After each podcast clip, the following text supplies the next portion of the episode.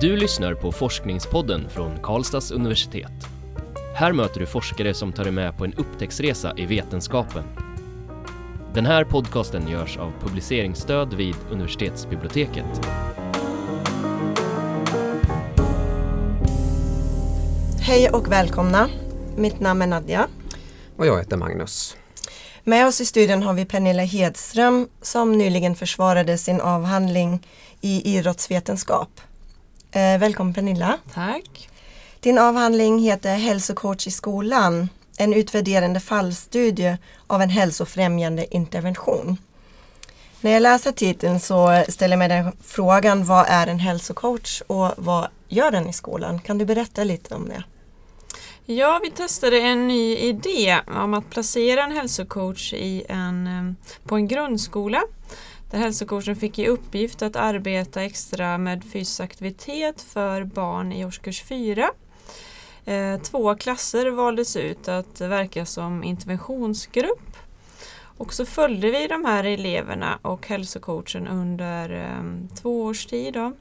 Eh, vi följde dem från de gick i årskurs 4 tills de slutade i årskurs 6. Och hälsocoachen fick i uppgift att eh, bedriva extra fysisk aktivitet utöver ämnet idrott och hälsa. Eh, han skulle, jag säger han för det var en han i det här fallet. Eh, han skulle bedriva mm, obligatoriska fysiska aktiviteter några gånger i veckan och också bedriva rastaktiviteter. Eh, den här coachen eh, fick också i uppgift att jobba lite extra med ehm, personalens hälsa så att alla på skolan skulle börja tänka mer hälsofrämjande. Mm. Han fick också jobba lite specifikt med matvanor, att försöka etablera goda matvanor hos eleverna också. Så vi har alltså följt eh, barn då i eh, två klasser med start i årskurs 4. Och sen har vi haft två eh, jämförelseskolor då, så har vi mätt och undersökt hur om eleverna har ökat sin fysiska aktivitet med hjälp av den här hälsocoachens insatser i skolmiljön. Hur fick du idén till avhandlingen? Ja, det var på lite, från lite olika håll. Jag har väl tänkt länge varför det finns eh, ofta finns ska jag säga, en eh, friskvårdskonsulent eller liknande på arbetsplatser som jobbar med eh, arbets, alltså personalens hälsa då. Och eh, varför det inte finns någon sån person tillsatt i skolan. Eh, sen är det delvis också utifrån att jag tidigare har varit involverad i ehm, andra hälsofrämjande projekt för barn. Mm, men där jag tycker det saknas en ansvarig person för de här frågorna. Utan ofta så mm, driver man något projekt och så blir det liksom ja, just för stunden extra fysisk aktivitet men sen så försvinner det. För det är ingen som tar ansvar för det här som egentligen skolan har, har uppdrag att bedriva. Mm. Vad skulle du säga är de viktigaste resultaten som du har fått fram?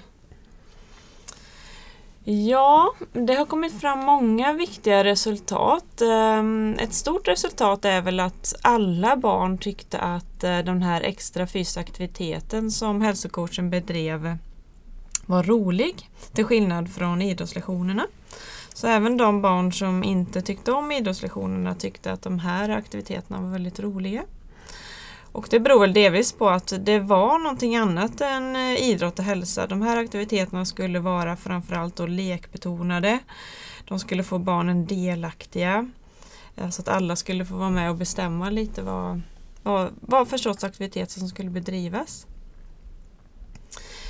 Eh, det var på en nivå där alla skulle få känna sig dugliga. Att de alltså hade kompetens till att utöva aktiviteterna. Och det var ingen prestation och bedömning. Nej. Så det, det är ett viktigt resultat tycker jag.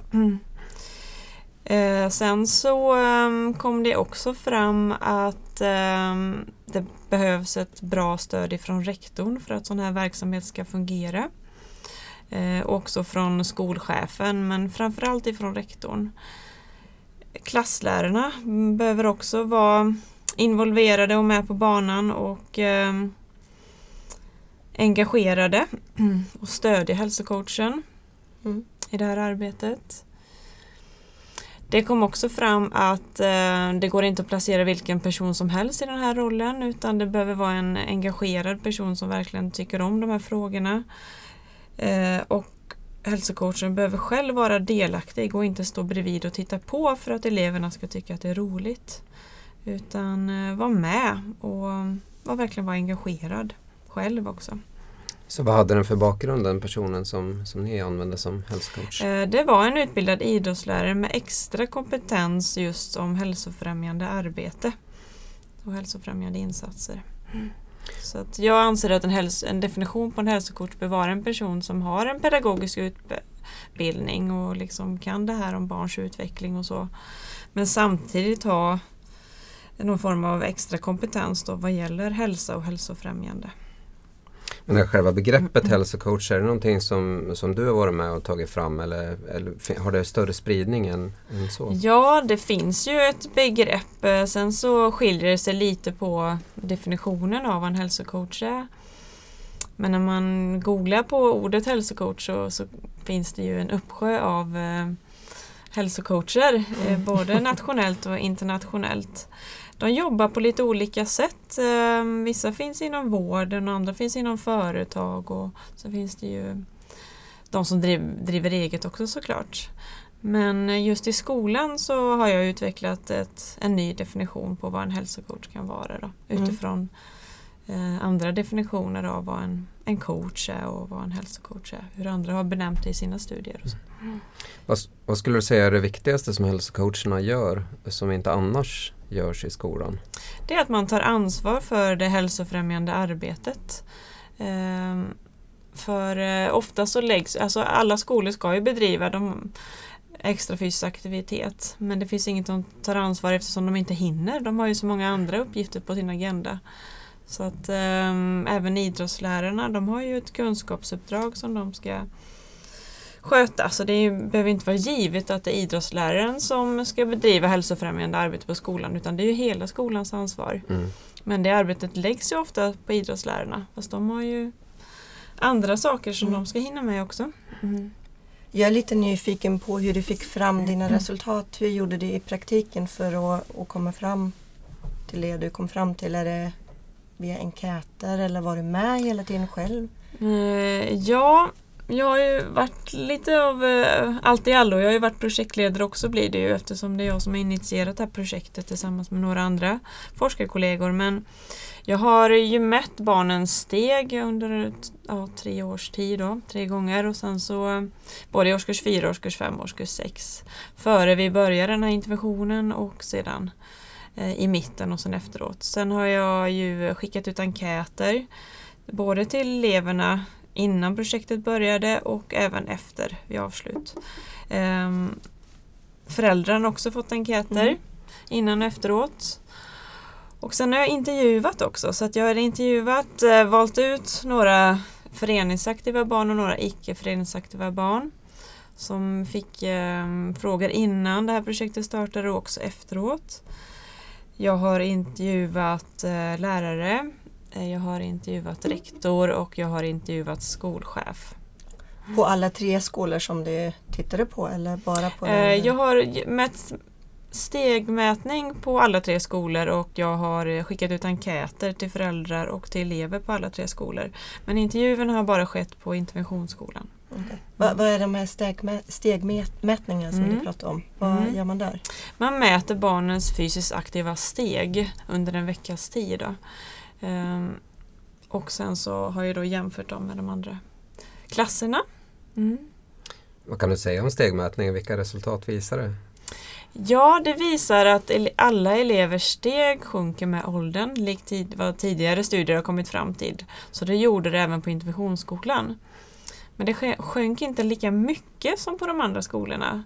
Sen om det beror på hälsocoachen eller inte, det, det är svårt att svara på. Men Mhm. eh, så såg tendenserna ut i alla fall.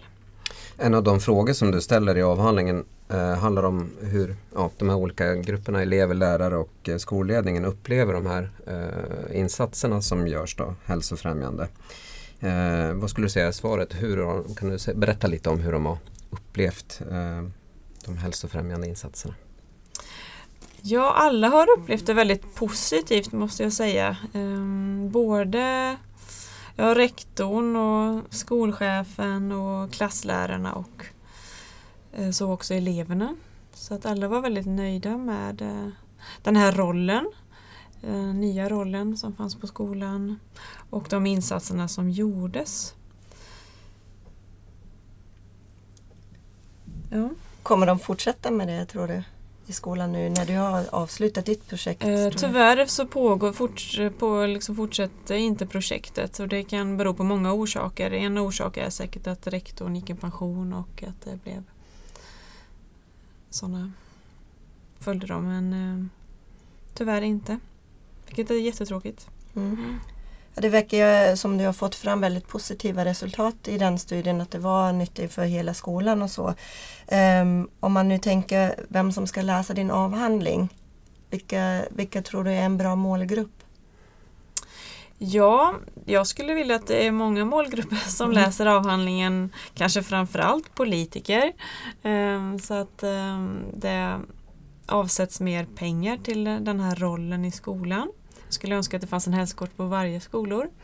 Inte minst utifrån den eh, serien som gick på tv som heter Gympaläraren. Där också visar behovet av att eh, det behövs en, mm. en hälsocoach i skolan. Mm. Eh, jag skulle också vilja att rektorer läser och skolledning överlag. Eh, men sen tror jag även att det kan vara viktigt att eh, lärare på skolan läser. Hur pass mycket mer kunskap eh, behövs det för att det här ska gå funka på ett bra sätt tror du? Och vilka behöver kunskap? Jag tror att lärare överlag kanske behöver mer kunskap om hur man arbetar hälsofrämjande. Men det hjälper ju inte om eh, de ändå inte hinner med de här, det här extra arbetet. Sen tror jag ju att eh, som sagt eh, inte minst eh, högre upp. Mm. Alltså, skolpolitiker och skolledning skulle behöva mer kunskap om det. Eh, vi har ju hört nu att barnen har utvecklats ganska bra under det här projektet. Hur känner du själv att du har utvecklats? Med, med Ja, jag har lärt mig väldigt mycket. Jag eller liksom tog ju på mig ett lite väl stort projekt kunde jag väl känna under tidens gång. Då jag både hade stegmätning och enkäter och intervjuer. Det var inte en intervju jag gjorde heller så att eh, jag hade väldigt många olika saker som sedan skulle sammanställas och, och så. eh, men det har ju eh, gett mig väldigt mycket också. Jag har ju fått med mig mycket under resans gång. Sen var det inte helt enkelt i slutet. Det blev lite stressigt att få ihop alla de här bitarna. Men eh, jag tycker till slut att jag lyckas relativt eh, bra. Sen eh, är det ju många saker man skulle vilja förändra. det tror jag de flesta känner oavsett hur, hur det blir i slutet. Kan du ge ett mm. exempel på någonting som du känner lite mer som man skulle kunna vidareutveckla eller någonting? Som du skulle vilja göra i framtiden? Jag skulle definitivt vilja mm, göra det här igen fast eh, på ännu större nivå.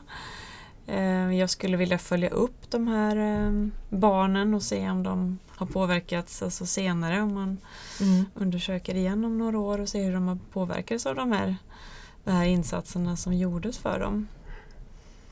Ehm, men som sagt, det skulle vara väldigt intressant att testa den här idén på flera skolor och göra en, en större grej utav det. Har du kontakt med forskare i, i Sverige eller utomlands som är intresserade av att eh, göra liknande interventionsstudier så att säga?